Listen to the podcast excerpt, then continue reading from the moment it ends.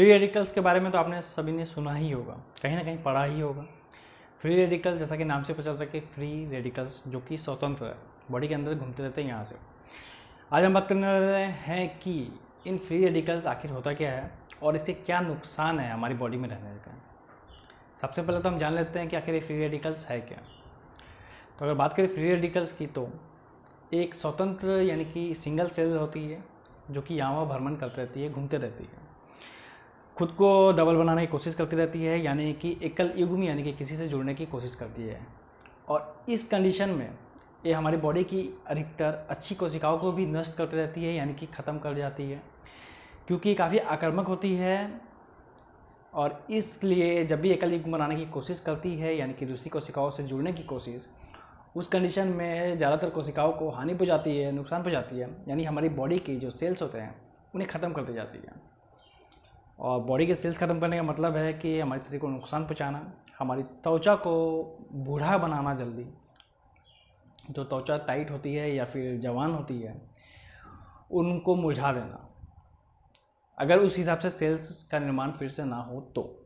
खैर, जब हमारे शरीर में सारी कोशिकाएँ एक दूसरे से जुड़ी रहती है तो भाई अब सवाल उठता है, आखिर इस तरह से फ्री रेडिकल्स बनते क्यों हैं या कैसे? तो फ्री रेडिकल्स बनने की प्रक्रिया बहुत ही नेचुरल है। जब हम खाना खाते हैं, जो पचता है तो उसमें जो खाना टूटता है, यानी कि विघटन की जो प्रक्रिया होती है, उसमें बहुत सारे इंडिपेंडेंट सेल्स का निर्माण होता है। ये फ्री रेडिकल से ही है। बहुत सारे ऐसे कण बनते हैं, जो कि फ्री होते हैं इंडिपेंडेंट रहते हैं।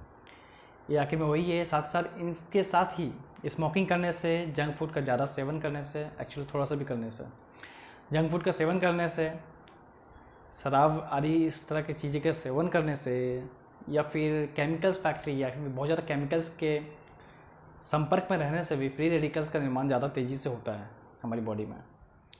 जिस तेज़ी से फ्री रेडिकल्स हमारी बॉडी में बढ़ते जाते हैं, उसी तेज़ी से हमारी बॉडी में ऑक्सीडेशन की प्रक्रिया शुरू हो जाती है। यानी कि बॉडी की जो नमी होती है, पानी होती है, वो तो उल्टे जाता है। साथ ही साथ जो सेल्स के डीएनए होते हैं, वो उनमें म्यूटेशन आ जाता है। वो अपनी स्ट्रेंथ चेंज करते जाती हैं। और कई सारे सेल्स इसी कंडीशन में चोटिल होते जाती है, यानी कि मरते जाते हैं। बहुत सारे सेलों का नुकसान होता है, जिससे बॉडी बहुत ही तेज़ी से, खास करके हमारी बॉडी की जो स्किन होती है, बूढ़ी होती जाती है। यानी कि कम ही एज में हम बूढ़े की तरह दिखने लगते हैं। हमारे बाल का वाइट होना है तो कॉमन है। नज़रों का कमज़ोर होना बॉडी का सूखना ओवरऑल बॉडी बूढ़ी होती जाती है। अब बात करते हैं इस वीडियो में आखिर फ्री रेडिकल्स से होने वाले क्या क्या नुकसान हैं? जी हाँ बॉडी को बूढ़ी करने के साथ साथ ये तो है ही। हमारी बॉडी की जो तंत्रिका सिस्टम होती है, यानी कि नर्वस सिस्टम होती है, उन्हें भी ये बहुत ही ज़्यादा नुकसान पहुँचाता है। हमारी कार्डियोस्कुलर सिस्टम यानी कि हृदय संबंधी जो भी बीमारियाँ होती है, उनका भी एक प्रमुख कारण यही है बॉडी में कैंसर बनाना, यानी कि कैंसर की जो बीमारियाँ होती है, उसका भी एक रीज़न है। फ्री रेडिकल्स का ज़रूरत से ज़्यादा होना। बालों का तेज़ी से झड़ना स्किन से जुड़ी और भी कई प्रॉब्लम्स को जन्म देता है, साथ ही साथ स्किन कैंसर का कारण तो बनता ही है। और हमारे इम्यून सिस्टम को भी बहुत ही तेज़ी से कमज़ोर करता जाता है, ये फ्री रेडिकल्स फ्री रेडिकल्स जब ज़रूरत से ज़्यादा बढ़ जाती है तो ये हमारी दिमागी प्रॉब्लम्स का भी कारण बनती है, जैसे डेमेंसिया या अल्जाइमर का खतरा बहुत ही ज़्यादा बढ़ जाता है। अब हम बात करते हैं फ्री रेडिकल्स के होने वाले खतरे को कैसे बचा जा सकता है, क्योंकि इनसे रोका तो नहीं जा सकता। चाहे हम कुछ भी खाए पिए फ्री रेडिकल्स बॉडी में बनेंगे ही बनेंगे। इसी खतरे को कम किया जा सकता है, इसके लिए हमें ज़्यादा से ज़्यादा शुद्ध हवा में रहने की कोशिश करनी चाहिए। प्रदूषण मुक्त वातावरण में रहना तो मुश्किल है, पर हम अपनी दिनचर्या में एक्सरसाइज और योगा को शामिल कर सकते हैं।